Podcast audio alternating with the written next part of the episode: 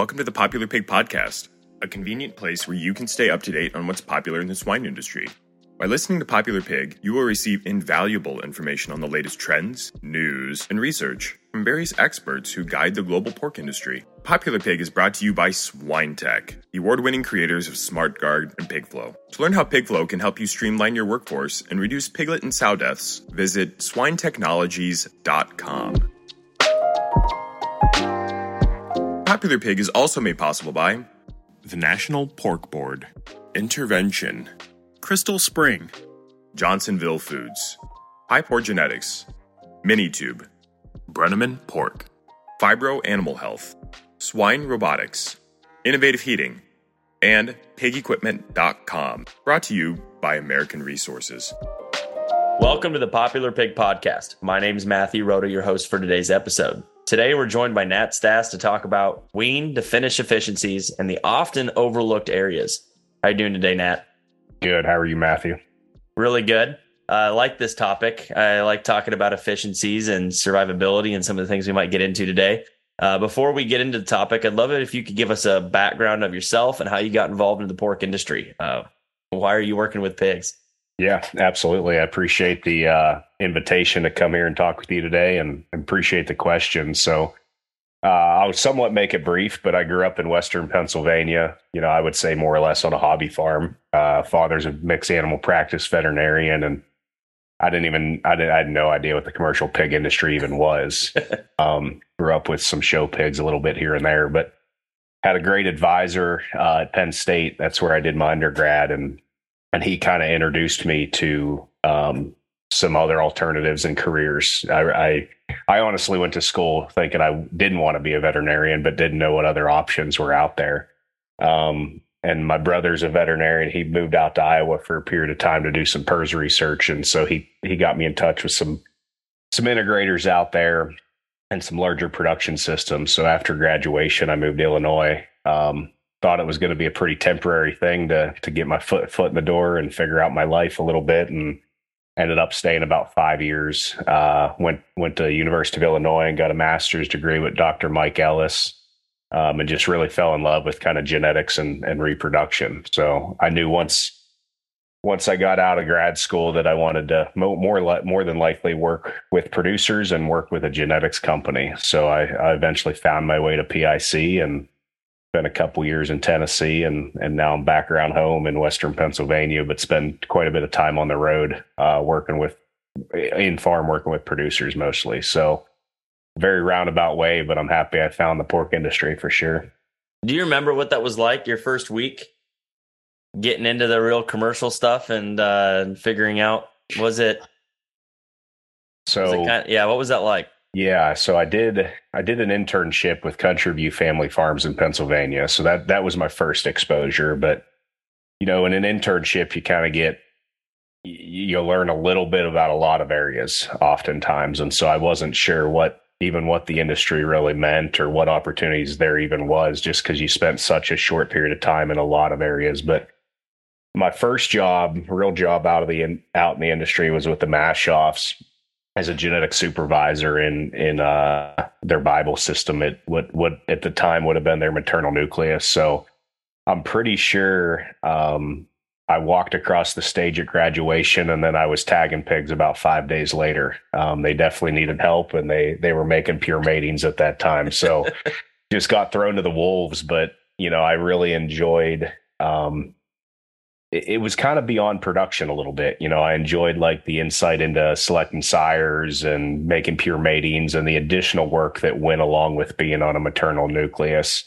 Um, it, above and beyond that, but I also what I really appreciate about the industry is there's so many different backgrounds, people with little to no experience, people that grew up in it their entire lives, and and a whole plethora of education, ed, educational backgrounds. Um, and so, you know, you really can, if you, you know, I had an advisor in, in undergrad that told me if you're willing to show up and work every day, you're gonna, you're gonna easily find a job and be successful at what you want to do. And so I think that's that really speaks true to the pork industry.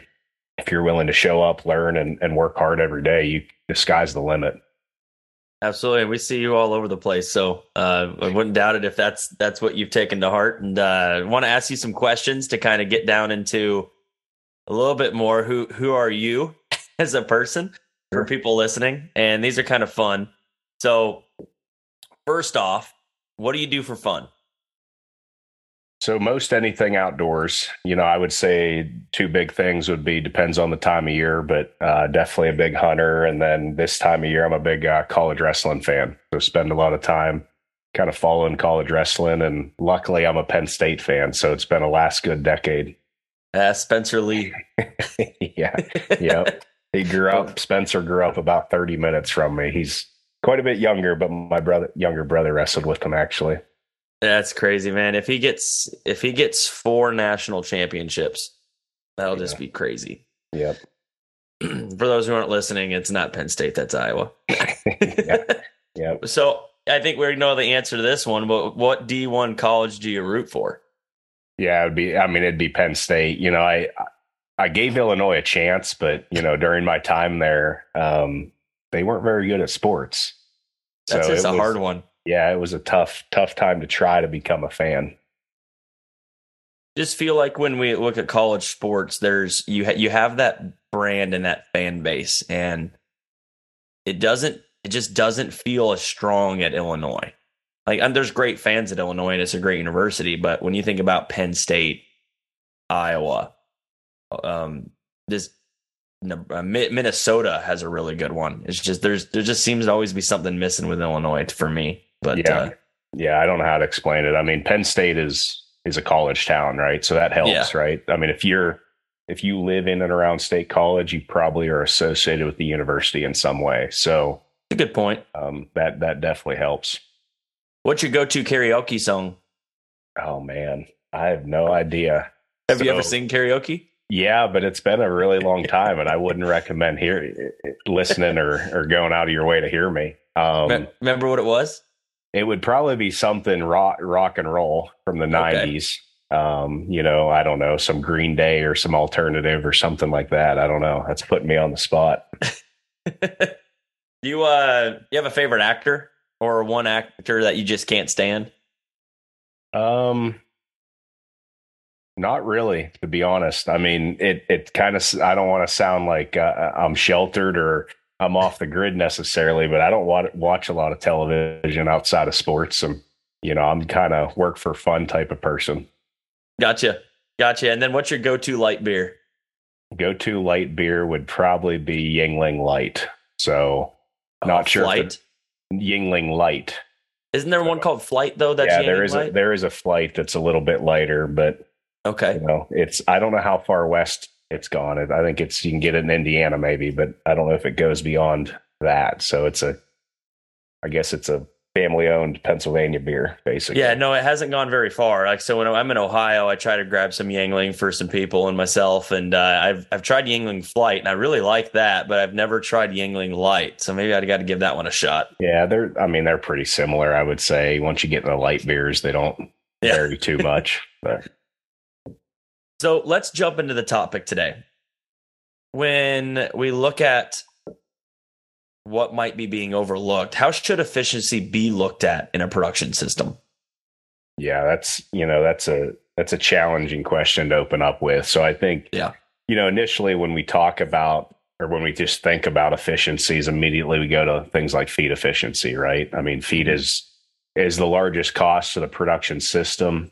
Um, and it's absolutely relevant to talk about feed efficiency. So, you know, as as I kind of opened up my presentation at Banff within this topic, I talked about the common areas and and how it relates to feed efficiency. But I think looking beyond that, um, you know, we got to look at things like labor efficiency is a big one right nowadays, and and I think you can appreciate that with the product that you've produced and and how it's helped the industry is, you know, how do we how do we maximize our labor right? How do we how do we automate certain tasks that are able to be automated? How do we make tasks easier on on labor?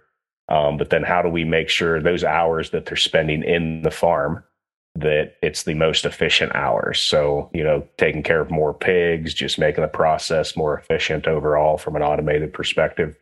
And then the other thing beyond that is just I don't know if it falls into the efficiency category, but things like throughput, how we utilize our space. I think that's some that's areas we don't talk about because a lot of times we're fixed time in marketing and we got fixed space. It's not like we could just add a barn and then get rid of that barn if we don't need it. We we kind of contract those barns out long term. And so um, how do we utilize our space from an efficiency perspective? I think um, that those are areas that we need to discuss further. You know, things like market variation or market marketing strategies and how we how we really get throughput through our barns. I think we need to look beyond the feed efficiency area. Not that that's not important and the most relevant part of it, but there's other efficiency categories that we should talk about.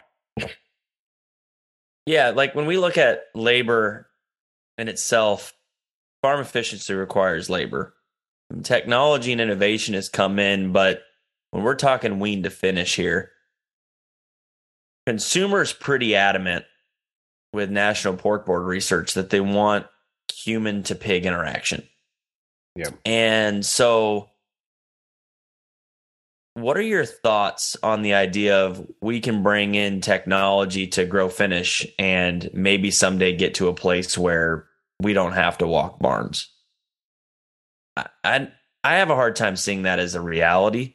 Yeah. But I'm curious what you think and and if it is, what is that going to look like? And if you don't think it is, why? Yeah. Yeah. So, you know, I think I, I've wrestled with this idea and various things, just advancing advancements in the pork industry. You know, we, as a what I would consider a scientist or like a production scientist, it's up to us to develop these ideas, but it's it's ultimately the consumer, the the end retailer, whoever our customer is, to decide if they're right or wrong to utilize. Um, and and that's a pretty generic statement that, that can Yeah. go all all different directions. But with that said, I, I think there absolutely still needs to be a human impact or a human interaction because, I mean, we're working with live animals, right? It's not going to be like assembly line just going down the conveyor belt. But I think we can help, we can spread our intelligence or, or our education or our experience to the masses better uh, with the use of technology. So things like cameras in the barn, where I can sit here at my desk in Western Pennsylvania and I can I could see barns all around the world if there's a camera that that is able to be ex- accessible that way. Um, you know, I think things like the controllers that are a- able to come out and have remote connectivity where I can log in and see environmental conditions and probes and measurements like that. I don't think all that replaces 100% replaces the human interaction with the pig or the human interaction with the human, the contract grower Mhm. out there or the producer or customer out there. But with the proper relationship and trust built, I think we can leverage those technologies to just get experience and learn from each other that way. That's how I think we need to utilize it. And then the last thing I'll just mention, and I don't know fully where this goes, but I mean, being a pig farmer is not not an easy job. I mean, there's days you're sweating, you're cussing, you're you're not having a fun time. And uh, how do we minimize those, or how do we lessen that physical labor impact to Get rid of the bad days. yep make it easier just on our personnel? That's what I think we need to really focus on. Yeah, especially uh, during turns, right? I mean, when you're unloading barns, trying to wash them before you get the next load, like, it can be stressful. Uh, but I think to build on what you're saying, labor right now is a challenge. And so a lot of the innovation tends to gear towards, well, we're gonna we're gonna figure out how to do it without people because we can't get people. hmm But it just seems like when we get into these really good conversations, the the real desire is how do we enhance our people's ability to do what they do and just be more efficient, right? Not how do we make them work harder and faster and get more done in a small time frame, but it's how do we improve not only the quality of life for the pig by improving care, but also the quality of life of the employees by just reducing stress and frustration and just allowing them to know where is the most what is the most efficient use of my time as opposed to just be more efficient. Yeah. Is that is that right? Yeah, Yeah, absolutely. You know, I'm gonna. Uh, I may mention it a couple different times throughout this, and I'm gonna put a, a minor plug into our road shows coming up. You know, to kind of sign up for them. But talking about these these we need to finish efficiencies, we're going to continue down this path of talking about it as PIC as a company within our road shows. But one area within that is what are the highest impact areas that have an effect on this, and what are the controllables? Because I think mm. people get frustrated too with you know, being told, well, this needs done or this has a high high impact area, but they don't have control over that, right? I think we need to get back to the basics and just simplify the job at, at each level, right? What are yeah. what are the three priorities you're going into your farm every day trying to get done, right? And what and how big of an impact are those areas going to have and where can we automate, you know, lesser impactful areas or or other areas like that? but I agree. I mean, any anything to make the job more enjoyable. I mean, there's been, and I'm not engaged with all of it, but you know, there's been different things. I think there was a presentation at Banff about technology, and then there was an award given about some. I'll describe it as some type of pig chute for vaccination. Yeah, from HyLife. Yeah, from HyLife. So I mean, man, I've picked up a lot of pigs in my life and and kind of broke my back trying to vaccinate them, you know, either at weaning or or a couple weeks into the nursery that sounds like a, a great technology to utilize just to make the job a little more enjoyable. Yeah, that was actually one of the sessions I missed, and it frustrates me because I'm seeing all this stuff on LinkedIn with Temple Grandin endorsing this chute, yep. and I'm like super frustrated that I can't I can't find what it actually looks like. Right. I'm like I actually missed the one time that I could have. So yeah, I think for people in the industry, there's probably going to be more and more information coming around this year around this uh, this new approach that HyLife has taken, and it's got Temple excited, which is pretty cool. Yeah. But when we when we look at the common areas discussed in relation to uh, wean to feed or wean to finish efficiencies, what are those common areas discussed?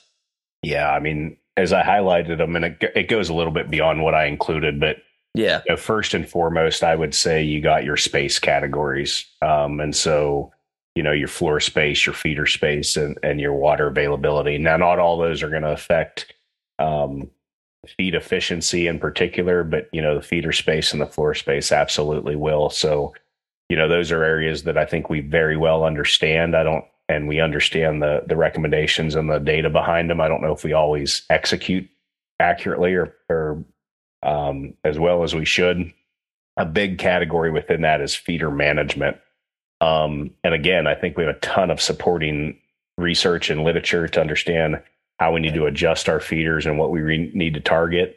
I would question on the execution of that. How well do we actually get that done um, on a consistent basis?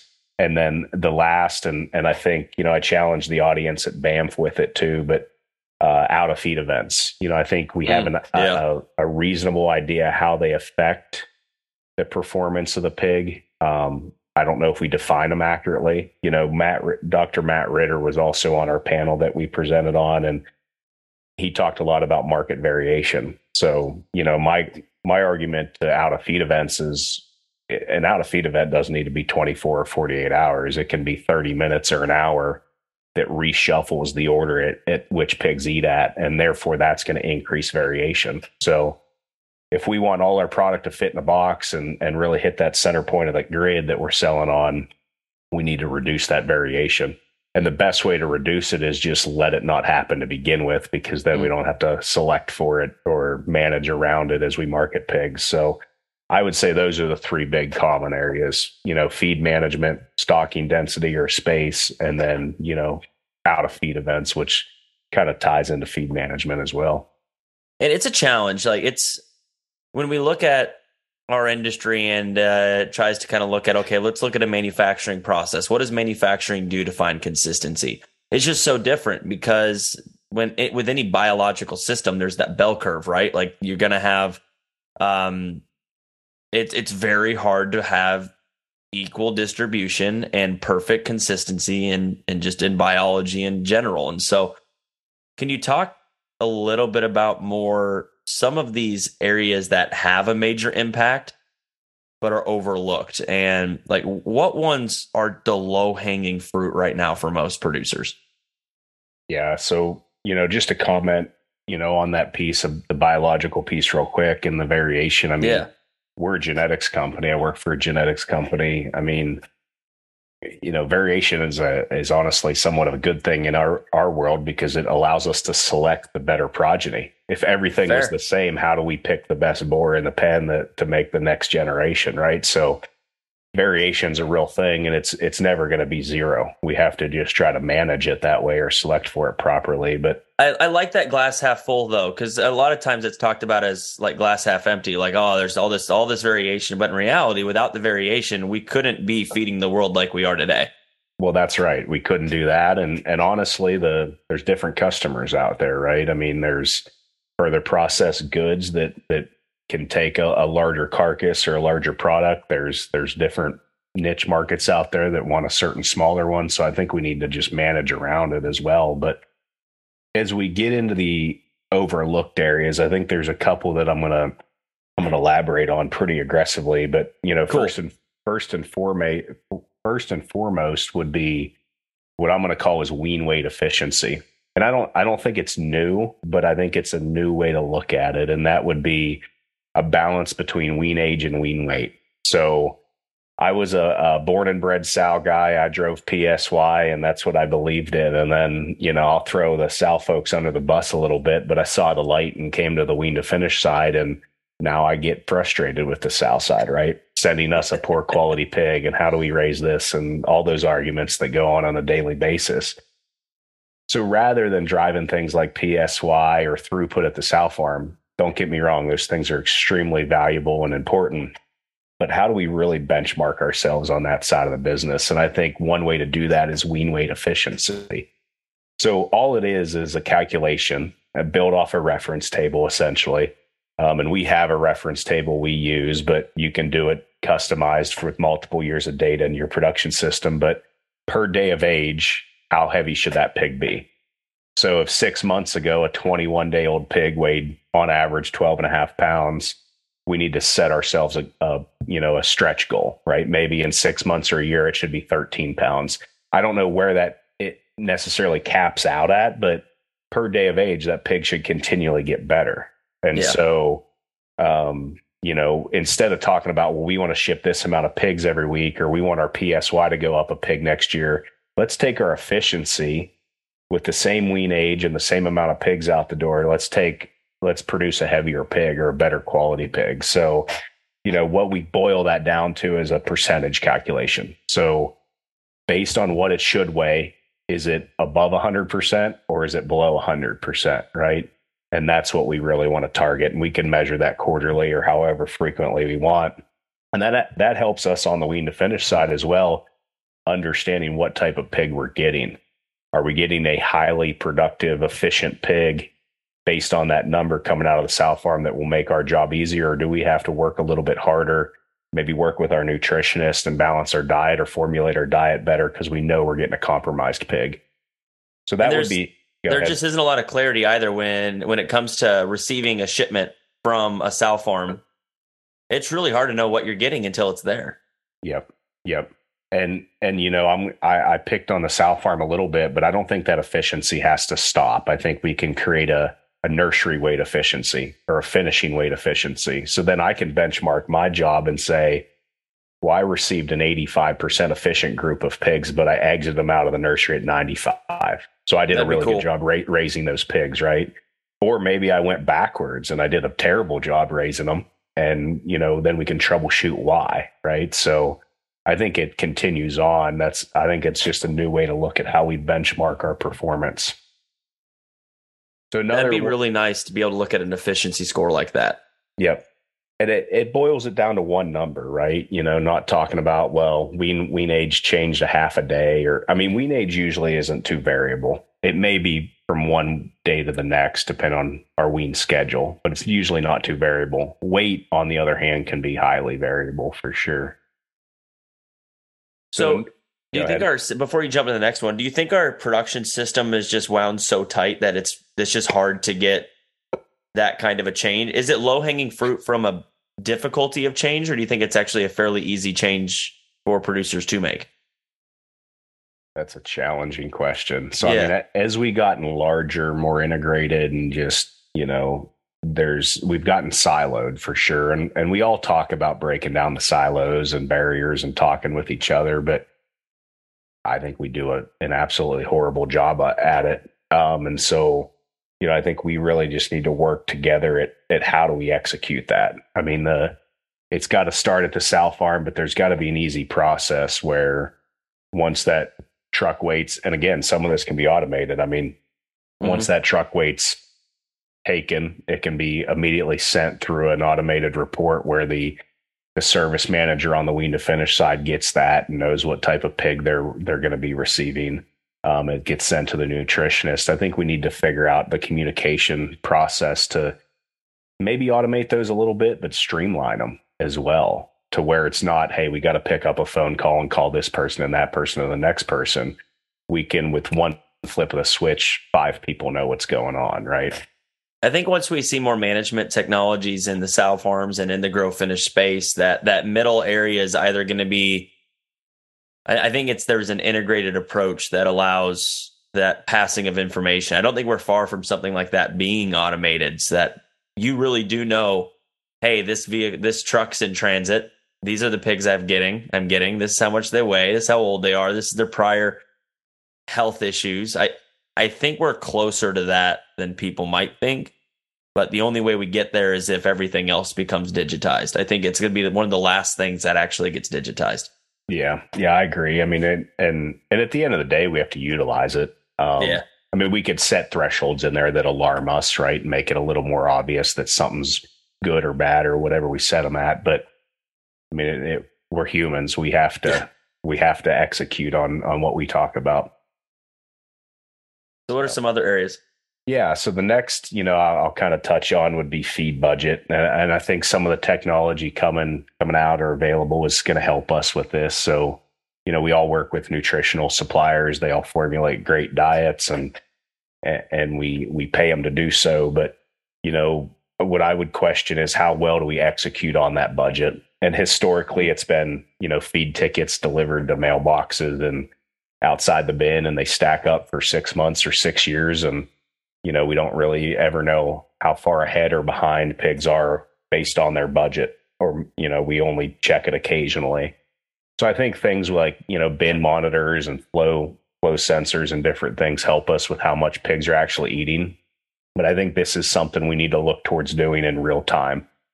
We need to work with the nutritionist to understand what the impact is in production. Like, if they're two days behind or six days behind on their feed budget. You know, I think we need to understand the economical impact of that. But as management people, we also need to identify when they're ahead or behind budget and then troubleshoot that. Um, you know, why are they behind budget? Did feed not get delivered? Therefore, creating an out of feed event. Was there a, a bug that went through the barn and they slowed down their eating? Um, you know, what are some of the cases? Are we just are pigs unable to consume that amount of feed in that amount of time and we need to reformulate our budget or reformulate our diet or adjust our budget accordingly you know i think there's a lot to learn in that area. And you know us on the management side have to actively work with our nutrition team to to understand that. But again with the advancements of technologies we have the ability to do it. We're, we're starting to get the ability to do it in real time and that that we can leverage that to our benefit Absolutely. The uh so you kind of hit on this, but do we need to rethink not only production efficiency but also how it's monitored and measured, like how we prioritize tasks to improve it? Does that get yeah. back to that efficiency thing? Yeah, I mean, I think, you know, it yeah, it gets back to, you know, what is going to have the biggest impact and what what is going to what are we able to have control over. I think that's what it really boils down to, right? You know, not only and and I think it's got to go at every level, right? The person walking the pens and sorting the pigs and adjusting the feeders has to know how they prioritize their tasks to have the biggest impact and then you know what can we automate and take off of their hands to have the biggest impact like the feed budgeting aspect of it that can probably do be done at a, a, computer desk somewhere you know just monitoring farms and and those sensors to see if they're ahead or behind and then if they're behind maybe it takes some personnel to follow up and troubleshoot some of that but i think the monitoring a lot of that can be done remotely, realistically. So yeah, and if you remotely identify a big enough issue, like I mean, those things probably pay for themselves pretty quick. Absolutely, absolutely. I I don't think you know I talked about out of feed events before, but man, I don't think we have any idea what it, what stuff like that feed budget and out of feed events cost our industry. Um, I think they happen on a small scale a lot every single day, and they add up quickly. Yeah, because I don't think we have a good idea of the frequency. And so then it's even hard to design a trial to understand what is the common or what is the status quo. And if we don't know the frequency of when it's happening or how how long the duration was, it's it's really hard to, to put together an actual study to figure out the cost of it. Right. Right. Exactly.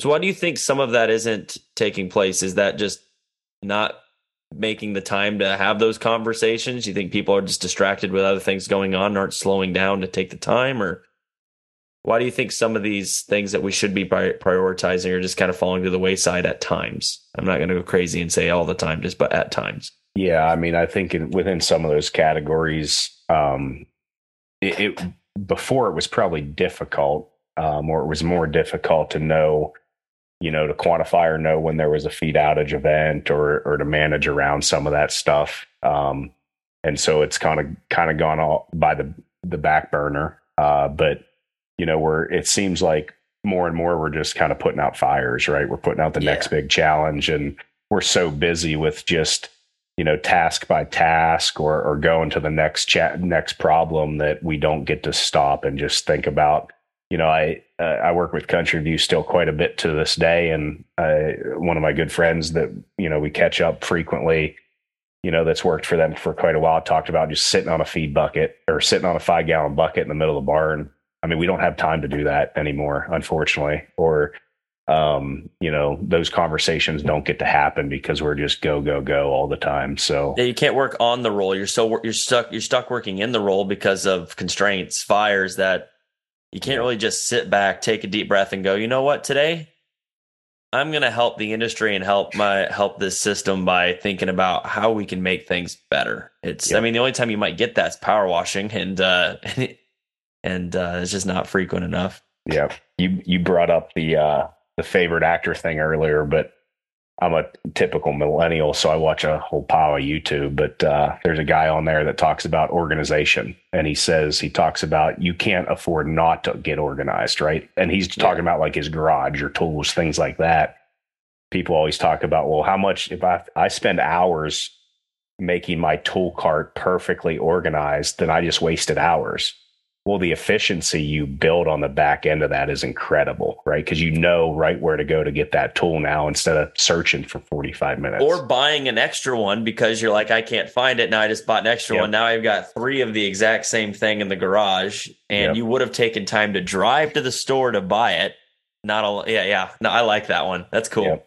so you know i think we need to think about that a little bit. Can we can we afford not to sit on that five gallon bucket and just just observe some of these challenges? Because I think if we do that, we're going to learn a heck of a lot that's going to push us either even further forward.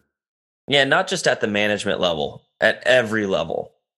Yep. Can we afford to not sit on on the figurative five gallon bucket? Yep. I mean, anybody in any role needs to be sitting down and thinking through how do I work on my role as opposed yep. to be to come to be in it. Yep. So, do you have any closing thoughts to all this? This has been really awesome, and I got one last question for you. But uh, curious if you have anything else you'd like to add. Well, I did want to just touch on one more, and and I think it's again a, a, way to rethink things a little bit. And I know there's been a lot of discussion or work in the last few years on it, but that would be mortality. Yeah. Okay. Um, you know, I just I we understand the bulk of mortality; it's increasing. We understand what our percentage is.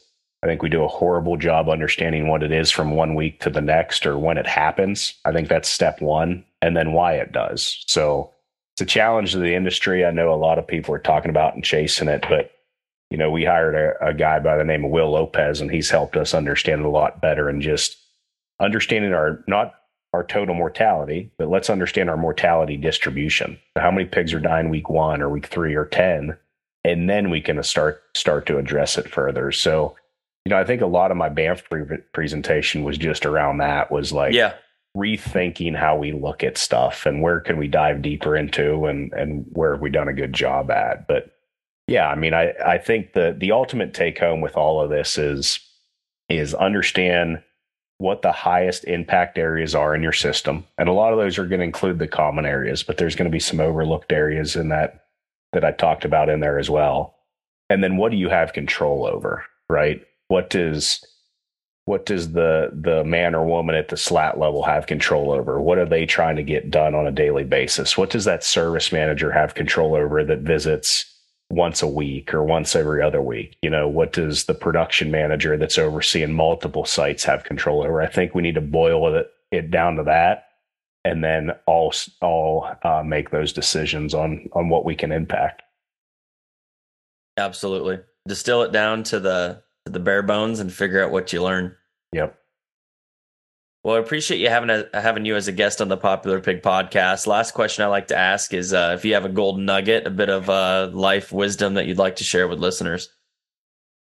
Yeah, so you know, I I, I kind of started the the presentation, uh, you know, with what I wanted to somewhat end it in because I knew you were going to ask a question around that. But um, you know, Dr. Mike Ellis at at, Univers- at Penn State University was my advisor while I was there, and like I said, when I graduated, he pretty well sat me down and said, you know, just make sure you show up every day, work hard, and and essentially the sky's the limit. And I think you know we can again learn a lot from that if we just show up every day, work hard. Um, you know, a lot of people say people don't show up to work to do a bad job, but I think they get frustrated in their job. So we just need to to help folks understand that. Um, you know, and then Ellis was always really good at it kind of boiling things down from an academic and objective perspective, but you know, there's no excuses. You know, it's yeah. just uh, there's no excuses. There's only solutions, right? Or we need to identify those solutions. So let's let's identify problems and talk about solutions. Let's completely ignore the excuse part of that conversation because we spend a lot of time on excuses rather than the solutions. Yeah, exclusives blaming or shaming. Like, oh, what what's the reason? Whose fault is it? And it's just like, okay, we know it's a problem. Yep. Solve it. Yep, exactly. Well, that's awesome. Well, thank you again for being a guest on the Popular Pig podcast. Uh, love to have you anytime and uh, hope everything goes well as you move forward and helping producers through all these things. Yeah, sounds good. Thanks, Matthew. Appreciate the invite.